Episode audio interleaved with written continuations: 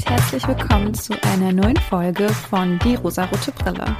Ich bin Jenny und heute gehe ich dem Wunsch meiner lieben Freundin Liz nach, denn diese hat sich gewünscht, dass ich über die Harry Potter Filme spreche.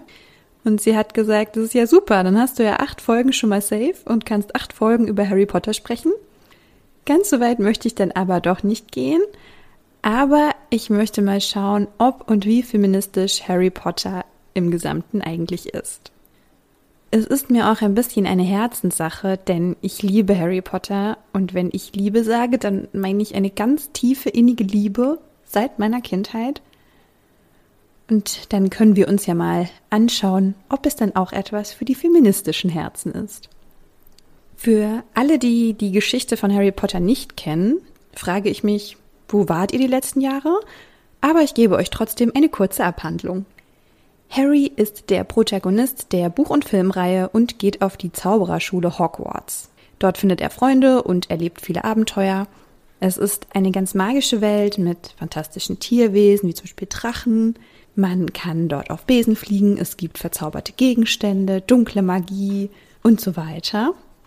Harry hat einen Feind, der ihn unbedingt tot sehen will, das ist Voldemort, und dieser war schon einmal an der Macht war dann lange Zeit verschwunden. Er erstarkt aber wieder im Laufe der sieben Bücher und wird immer mächtiger. Er versucht auch immer wieder Harry zu töten, es misslingt ihm ganz oft. Im großen Endkampf besiegt Harry dann aber natürlich Voldemort, denn die Guten siegen und alle sind happy. Ja, wie feministisch ist denn die Harry Potter-Reihe? Also explizit feministisch ist sie leider gar nicht. Es gibt ein paar starke Frauenrollen, die ich euch auch vorstellen möchte. Harry Potter ist grundsätzlich ein Kinder- bzw. Jugendbuch aus den 90ern mit einem Jungen als Protagonisten. Ich will ja nicht zu pessimistisch sein, aber viel erwarten kann man bei diesen Voraussetzungen eher nicht. Aber ich möchte euch heute meine Top 10 an tollen und an schlimmen Charakteren vorstellen. Das ist natürlich sehr subjektiv und spiegelt nur meine Meinung wider. An einigen Stellen wird es wahrscheinlich auch ziemlich kontrovers, das sage ich schon mal vorweg. Wahrscheinlich werden mich große Fans auch hassen, ganz bestimmt sogar.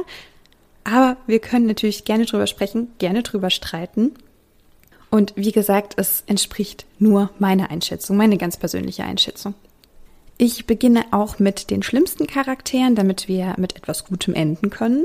Und ich muss auch dazu noch vorweg schicken, dass auch alle schlimmen Charaktere etwas Gutes an sich haben. Und auch die guten Leute haben Schwächen, das ist menschlich und ganz normal und lässt sie auch nicht widersprüchlich erscheinen.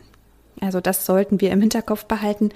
Allerdings gibt es schon einige, bei denen eher das Gute oder eher das Schlimme überwiegt und deswegen auch mein Ranking. Und wir beginnen mit den schlimmsten Charakteren, die Top 10.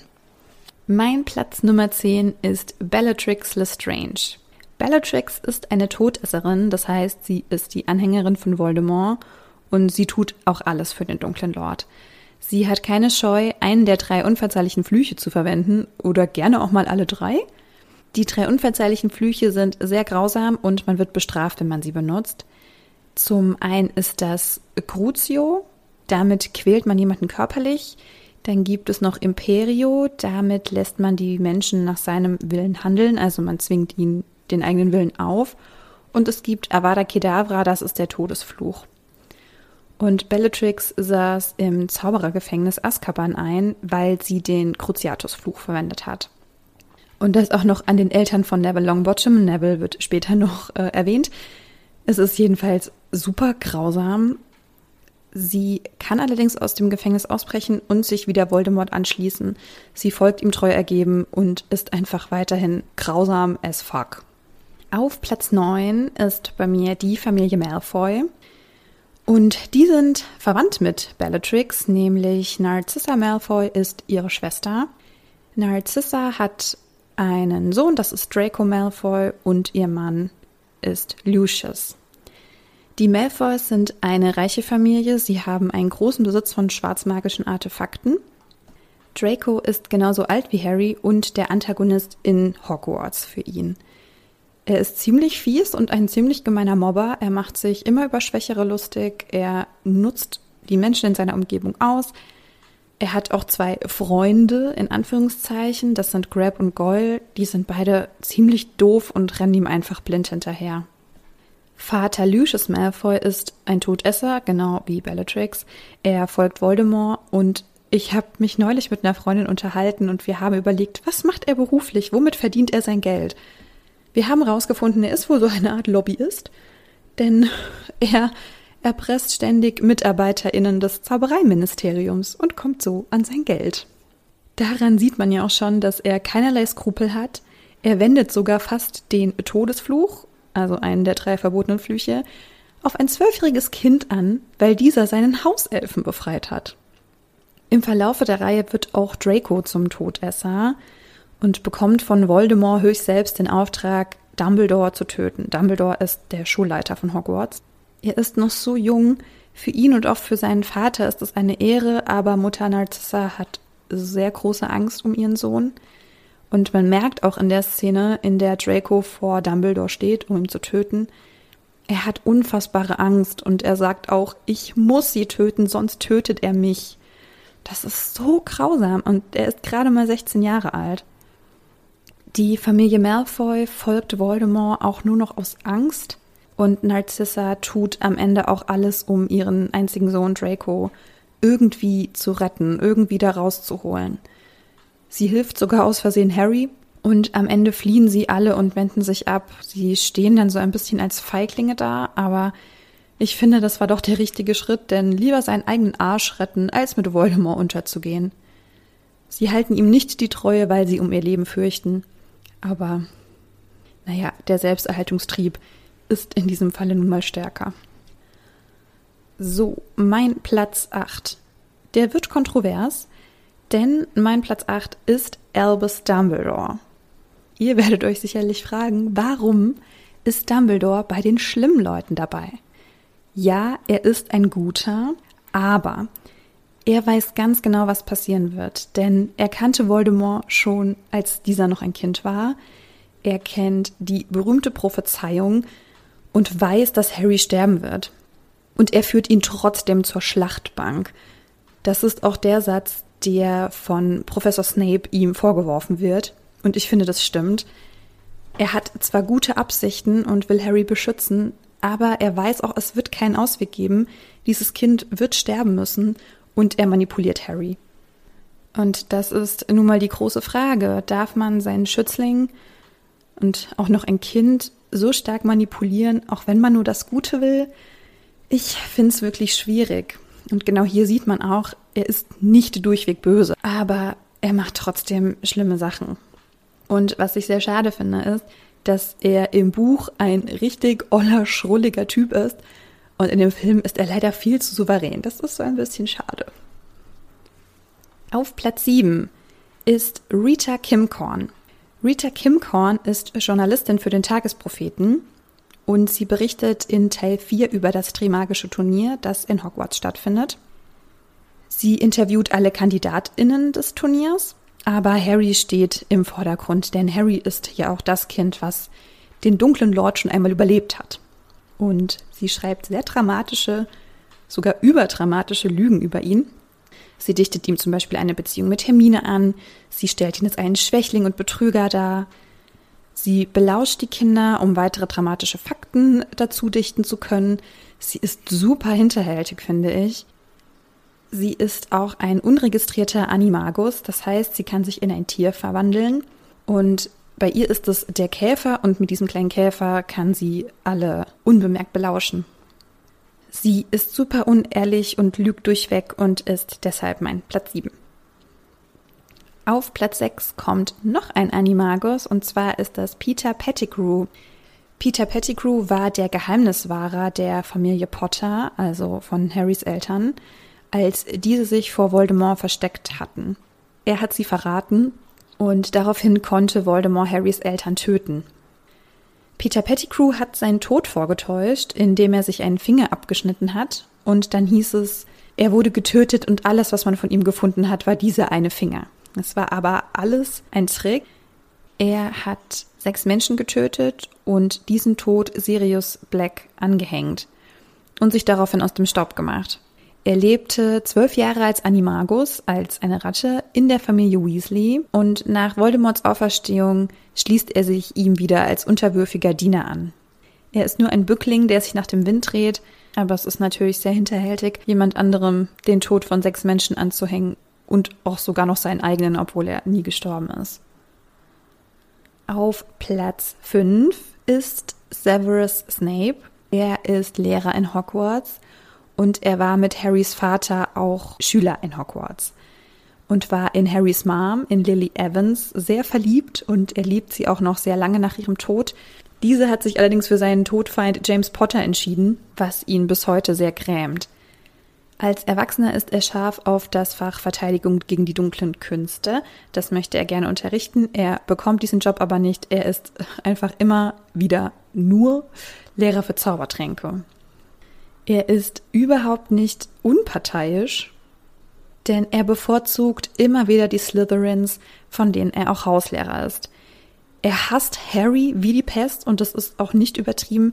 Er findet immer wieder Gründe, ihm Punkte abzuziehen und ihm das Leben schwer zu machen. Er beleidigt ihn. Er ist wirklich unfassbar unfair, wenn es auch darum geht, seine Leistung zu benoten. Also er ist ein furchtbarer Lehrer. Und einer seiner Opfer ist auch Neville. Diese hat unfassbare Angst vor ihm und ich finde zu Recht, ich hätte auch unfassbare Angst vor ihm gehabt.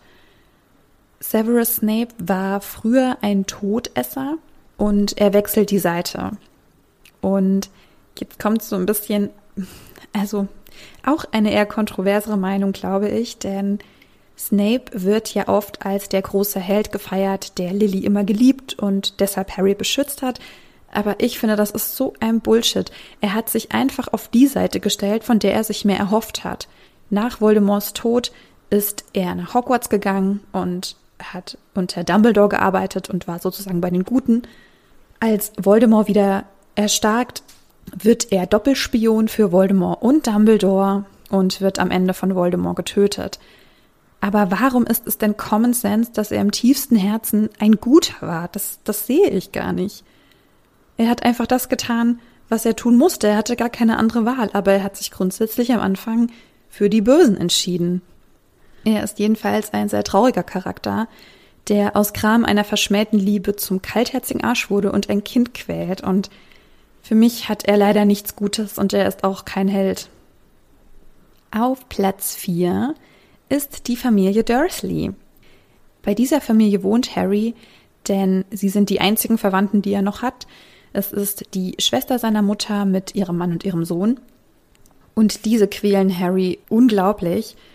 Im ersten Teil, als wir Harry kennenlernen, muss er in einer staubigen Besenkammer hausen, ohne Fenster. Er wird nachts eingesperrt. Also es wird wirklich die Tür abgeschlossen. Er kann nachts nicht aus diesem Kabuff raus. Harry trägt ausschließlich alte, abgenutzte Schmutzklamotten. Er muss kochen und putzen für die Familie. Als wäre er ein Sklave unterster Klasse. Er wird mit Essensentzug bestraft. Also das ist richtig schlimm. Also wo war da bitte das Jugendamt? Die Dursleys sind furchtbare Menschen, die aus Neid ein Kind quälen, denn das gibt Tante Petunia auch zu, dass sie immer neidisch auf ihre Schwester war. Und aus dem Grund stößt sie alles von sich, was auch nur ein kleines bisschen mit Zauberei zu tun haben könnte. Sie will einfach so normal wie möglich sein, weil ihre Schwester ja etwas Besonderes war, eine Hexe, die erste Hexe in der Familie. Und deshalb heiratet Petunia einen ganz normalen Mann, den normalsten Mann, den es gibt. Sie fallen nicht auf, sie sind einfach ganz normal und das gibt ihr Sicherheit. Aber genau aus diesem Grund, weil sie die Zauberei so ablehnt, lehnt sie auch Harry ab.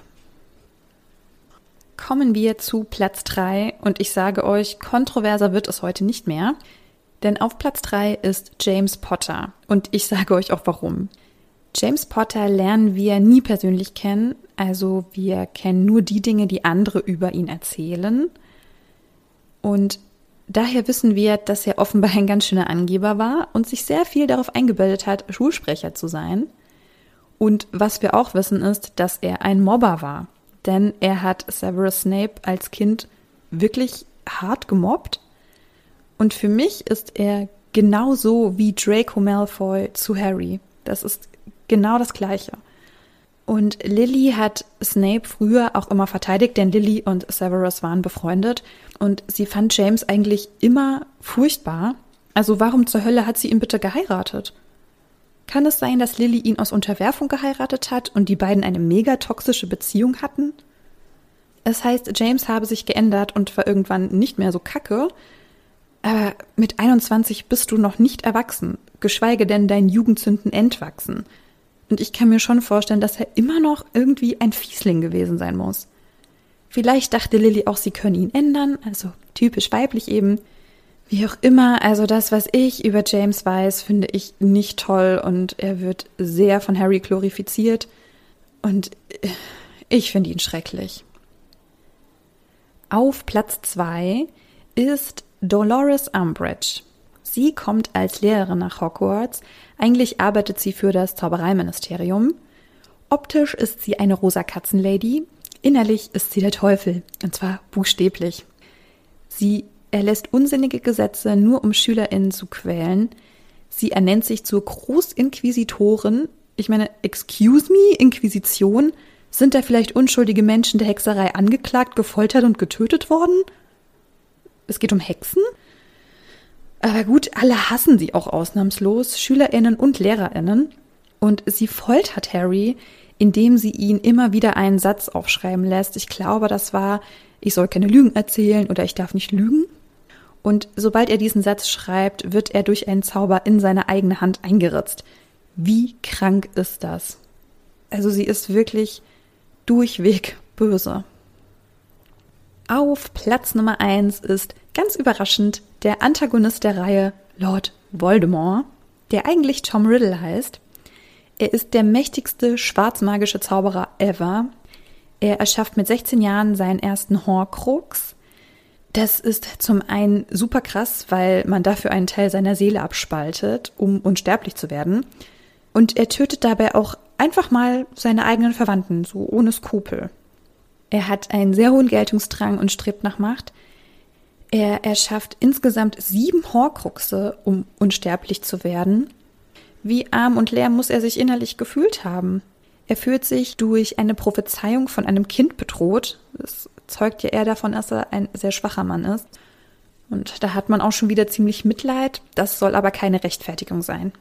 Denn Voldemort ist wirklich durch und durch böse. Er zeigt keinerlei Gnade, keinerlei positive Emotionen. Und schon als Kind quält er Kinder und Tiere.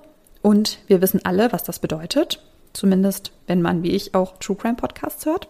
Sein Name Lord Voldemort wird sehr oft vermieden, laut auszusprechen. Man nennt ihn nur Du weißt schon wer. Denn man hat so große Angst davor, diesen Namen auszusprechen. Aber wie Dumbledore schon sagte, Angst vor einem Namen macht nur größere Angst vor der Sache selbst. So, nun kommen wir zu den für mich tollsten Charakteren der Serie. Und nochmal zur Erinnerung, auch das ist nur meine eigene kleine persönliche Meinung. Auf Platz 10 ist für mich Poppy Pomfrey, das ist Madame Pomfrey. Sie ist die Krankenschwester der Schule, beziehungsweise auch eine Ärztin. Für mich ist sie die gute Seele des Kollegiums. Sie hat ein enormes Wissen über alle Krankheitssymptome, über alle Erkrankungen, die es so gibt. Sie weiß sofort, wie man diese behandeln muss. Und man sagt auch über sie, dass sie einfach alles heilen kann. Sie ist manchmal etwas streng, was die Besuchszeiten angeht, aber einfach mega in ihrem Job und auch super sympathisch. Auf Platz Nummer 9 ist Firenze. Firenze ist ein Centaur und lebt im verbotenen Wald um Hogwarts. Er wird Lehrer für Wahrsagen, weil er und auch alle anderen Zentauren ein unfassbares Wissen über die Zukunft haben. Also er ist wie geschaffen für diesen Lehrerjob. Er wird allerdings von der Herde, mit der er zusammenlebt, verstoßen, weil er sich mit Menschen abgibt.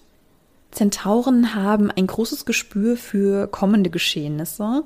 Und ich glaube, ich mag ihn einfach gerne, da er so ein bisschen die spirituelle Seite in mir zum Vorschein bringt. Denn Zentauren beobachten Sterne und den Mond, also sind sehr naturverbunden und machen sich diese zu nutzen. Und das finde ich sehr magisch und sehr schön. Mein Platz Nummer 8 ist Gilderoy Lockhart. Den habe ich eigentlich nur aufgenommen, weil ich ihn so absurd geil finde. Nicht, weil er wirklich ein toller Charakter wäre. Denn ganz im Gegenteil, eigentlich ist er ein ziemlicher Betrüger. Er löscht das Gedächtnis von Menschen und klaut ihr Wissen und ihre Erfahrungen und gibt diese dann für seine Erlebnisse und seine Erfahrungen aus. Aber er ist so absurd und witzig, dass ich ihn irgendwie trotzdem ins Herz geschlossen habe. Er leidet an großer Selbstüberschätzung, wobei er daran wohl nicht wirklich leidet. Er kriegt nix gebacken, ist kein guter Zauberer und ein schrecklicher Lehrer, aber irgendwie liebe ich ihn. Ich liebe Gilderoy. Auf Platz 7 Ginny Weasley. Ginny ist das jüngste Kind der Familie Weasley. Sie hat sechs ältere Brüder und behauptet sich ganz wunderbar gegen diese. Sie ist sehr gut im Quidditch, obwohl ihre Brüder sie nie haben mitspielen lassen. Sie hat sich das einfach selber beigebracht und spielt später auch professionell Quidditch, bevor sie Sportreporterin für den Tagespropheten wird. Sie behauptet sich immer wieder und es gibt eine ziemlich krasse Geschichte, wo ihr Bruder Ron, den ich grundsätzlich sehr mag, nicht sehr gut bei wegkommt.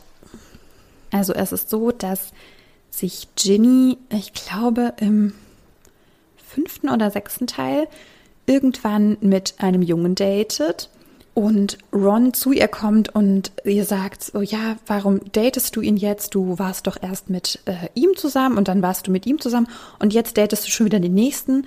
Äh, lass das mal lieber, weil ich will nicht, dass alle von meiner Schwester denken, sie sei eine. Und dann sagt er nichts und sie sagt, was Ron? Was? Was willst du nicht, was man von mir denkt? Und ja, er wollte Schlampe sagen. Und das, das ist so, das finde ich nicht gut. Und ich mag Ron grundsätzlich, aber das, das geht gar nicht. Wie kann er es wagen, seiner Schwester vorschreiben zu wollen, mit wem sie sich zu daten hat und mit wem nicht? Das geht ihn einfach überhaupt nichts an. Und wenn sie sich mit 15 Jungs treffen würde, es hat ihn nicht zu interessieren. Aber zum Glück ist Ginny sehr schlagfertig und clever und kann ihn da auch in seine Schranken weisen. Was ich mich nur frage, warum zur Hölle heiratet Ginny Harry? Und warum zur Hölle lässt sie zu, dass ihre Kinder so absolut bescheuerte Namen bekommen? Auf Platz Nummer 6 ist eine weitere Weasley-Frau, nämlich Molly Weasley. Das ist die Mutter von Ron, Ginny und den anderen Weasley-Kindern. Und ich mag sie so gerne, denn sie adoptiert Harry einfach ab Minute 1. Sie lernt ihn kennen, sie weiß, er hat keine Eltern mehr und seine Tante und ihre Familie ist nicht sehr nett zu ihm. Und sie schließt ihn einfach sofort ins Herz und in ihre Familie. Sie strickt Pullover für ihn, was eigentlich nur die Weasley-Kinder bekommen, aber er bekommt auch einen Pullover und ist sofort integriert. Beim Trimagischen Turnier, an dem Harry teilnimmt, ist es so, dass alle KandidatInnen Besuch von ihren Familien bekommen können. Und da Harry ja niemanden hat, kommt sie einfach. Sie und einer ihrer Söhne, ich glaube Charlie ist dabei. Sie kommt einfach mit ihm und sie ist einfach seine Familie. Sie ist eine der wenigen, der das Kindeswohl von Harry am Herzen liegt. Sie ist eine Mom, wie sie im Buche steht oder wie jeder rechtskonservative Mensch sich eine Mutter wünscht. Sie ist eine Hausfrau, liebevolle Mutter mit vielen Kindern und vom Charakter einfach auch sehr mütterlich. Ich möchte das überhaupt nicht abwerten, ganz im Gegenteil. Es ist nämlich eine beachtliche Leistung, so viel emotionale Familienarbeit zu verrichten mit sieben Kindern, beziehungsweise auch acht bis neun. Denn wenn Harry und Hermine regelmäßig im Fuchsbau da sind, gehören sie auch einfach zu der Familie und zu den Kindern, die sie versorgt. Und nur weil sie kein Geld dafür bekommt, ist sie sicherlich nicht nur Mutter, obwohl das eigentlich schon reicht und viel mehr Anerkennung verdient Deshalb an alle Moms da draußen, dieser Job ist der krasseste überhaupt, denn er wird nicht bezahlt und gesellschaftlich null wertgeschätzt, beziehungsweise auf der anderen Seite so überhöht, dass man den Ansprüchen gar nicht gerecht werden kann. Molly jedenfalls kann auch sehr badass sein, denn sie tötet Bellatrix, weil diese Ginny angreift mit den Worten Nicht meine Tochter, du Schlampe. Also wenn es um ihre Familie geht, dann wird sie zur Löwin. Sie ist ein herzensguter Mensch und deshalb mein Platz 6. Auf Platz 5 ist Minerva McGonagall. Sie ist schon lange Lehrerin in Hogwarts und die Hauslehrerin von Gryffindor. Sie hat nie geheiratet, macht sich also nicht von irgendeinem Dude abhängig, obwohl sie das schon gern mal wollte und nur aufgrund des Liebeskummers irgendwie in Hogwarts gelandet ist. Sie ist eine der mächtigsten Hexen, die wir in dieser Welt kennenlernen. Sie verteidigt Hogwarts vor Voldemort und seinen Gefolgsleuten und macht das sehr, sehr gut. Man braucht sehr viel Erfahrung dafür, um so mächtige Zauber wirken zu können, aber Minerva kann es. Sie ist ein Quidditch-Ultra. Auf der einen Seite eine Autoritätsperson, aber dann trotzdem wieder so menschlich, indem sie einfach wahnsinnig auf Quidditch abwehrt und da überhaupt nicht unparteiisch sein kann. Sie zeigt sehr deutlich, was sie von Dolores Umbridge hält, als diese in der Schule ihr Unwesen treibt und sie bietet ihr auch die Stirn. Sie ist super tough, denn Umbridge hat immer so eine Angewohnheit, sich ständig so zu räuspern und auf sich aufmerksam zu machen und Minerva ignoriert das einfach eiskalt. Sie ist eine krasse, erfahrene Hexe und total beeindruckend, wie ich finde. Und auch sie ist ein Animagus, nämlich eine Katze, muss ich noch mehr sagen? Ich denke wohl nicht. Auf Platz 4 ist Hermine Granger. Sie ist genauso alt wie Harry und seine Freundin und die klügste und fleißigste Hexe und dann auch noch Muggel geboren. Und das ist so ein bisschen ein Problem für einige Zauberer und Hexen, denn Voldemort und Co. glauben, dass muggelgeborene Menschen weniger wert wären Sie wollen muggelstämmigen Hexen und Zauberern keinen Zutritt mehr zur Zaubererwelt gewähren. Und es gibt eine tolle Folge vom Podcast Mysteriumsabteilung vom April 2020, die werde ich euch auch verlinken. Da kann Krischi nämlich einen super Bezug herstellen zwischen Voldemort und dem Nazi-Regime. Das ist wirklich sehr empfehlenswert. Hört es euch unbedingt an. Hermine jedenfalls ist unfassbar fleißig. Sie verschlingt das Wissen. Sie denkt logisch und zielorientiert und ohne Hermine wäre Harry komplett lost, also wirklich komplett lost. Sie macht Harry und Ron Lernpläne, damit die es irgendwie gebacken kriegen, ihre Hausaufgaben alle pünktlich zu machen. Aber sie halten sich nicht dran, also macht ihnen Hermine sogar die Hausaufgaben. Sie sorgt generell öfter mal dafür, dass die beiden nicht von der Schule geschmissen werden. Sie ist sehr aufopferungsvoll, ein typisch weibliches Attribut. Die Jungs hätten ihr Leben ohne sie definitiv nicht auf die Reihe bekommen. Abgesehen davon ist sie ein sehr beeindruckender Charakter, denn sie gründet sogar einen Verein, um die Hauselfen zu befreien, aber niemand nimmt sie damit so richtig ernst. Hermine heiratet später Ron und ich frage mich, was das soll. Was will eine so kluge, kompetente Frau mit einem Typen, der null Verantwortung übernehmen kann? Also wie gesagt, nichts gegen Ron. Aber was soll das eigentlich, dass alle Charaktere sich mit 16, 17 daten, verlieben, zusammen sind und dann aber auch für immer zusammenbleiben und heiraten? Das war auch bei Harrys Eltern schon so. Das ist bei Harry und Ginny so und das ist auch bei Ron und Hermine so. Das ist doch mega unrealistisch. Ich meine, klar gibt es das, aber alle heiraten ihre Jugendliebe, alle. Das ist schon ganz schön altmodisch und konservativ. Außer alle haben eine offene Beziehung, dann okay. Aber diese hergestellte, erzwungene Romantik, das finde ich so blöd. Vor allem bei Hermine und Ginny, das sind eigentlich so starke Frauen, die sich nicht an solche, ja, Loser will ich sie nicht nennen, aber an eher so schwächere Männer binden. Also ich hätte auf jeden Fall, wenn ich es mir hätte aussuchen dürfen, Hermine und Ginny miteinander geschippt, aber Wunschdenken ist Wunschdenken, ne? Auf Platz Nummer drei ist für mich Neville Longbottom. Neville ist kein großer Feminist, aber für mich ein ganz toller Junge, denn er wird immer so ein bisschen als Loser oder Depp dargestellt, der irgendwie nichts auf die Reihe bekommt. Das stimmt aber nicht. Er ist eigentlich immer nur ein bisschen schusselig. Vielleicht habe ich auch deshalb so große Sympathien für ihn. Er hat Riesenangst vor Snape. Er ist aber super in Kräuterkunde und er wird auch später Lehrer für dieses Fach. Er behauptet immer, er sei gar kein echter Gryffindor, denn er sei ja so gar nicht mutig. Das ist er aber. Das sieht man im Film nicht so oft. In den Büchern hat er aber ganz tolle Momente. Denn er ist mit Harry und Co. dabei, als sie den dreiköpfigen Hund Fluffy entdecken. Er hilft Harry beim Trimagischen Turnier mit seinem unfassbaren Wissen über Pflanzenkunde. Und letztendlich tötet er Nagini, das ist Voldemorts Schlange, die auch ein Horcrux ist. Also für mich ist Neville ein ganz großer Charakter, der viel zu oft unterschätzt wird. Ich mag ihn so, so gerne. Mein Platz zwei ist Remus Lupin. Er ist in Harrys dritten Schuljahr Lehrer für Verteidigung gegen die dunklen Künste. Er ist ein Werwolf, da er als Kind gebissen wurde, aber er sorgt gut für sich. Er trinkt einen Banntrank und er versteckt sich während des Vollmonds. Und er ist ein unfassbar toller Lehrer. Er erkennt die Ängste seiner Schülerinnen und macht sich darüber aber nicht lustig, sondern er lehrt sie die richtige Verteidigung dagegen und er stärkt seine Schülerinnen. Viele Lehrer machen dies nicht, also gerade im Vergleich zu Snape. Snape ist ja wirklich einer, der dann noch drauf tritt und noch mehr darüber lacht. Aber Lupin bringt ihnen bei, was sie wissen müssen, um zu kämpfen. Er kämpft für die Guten, er scheut keinen Kampf. Und ich finde Lupin einfach so großartig, weil er so ein guter Lehrer ist. Er ist der beste Lehrer, den Harry jemals hatte. Ich bin großer Lupin-Fan.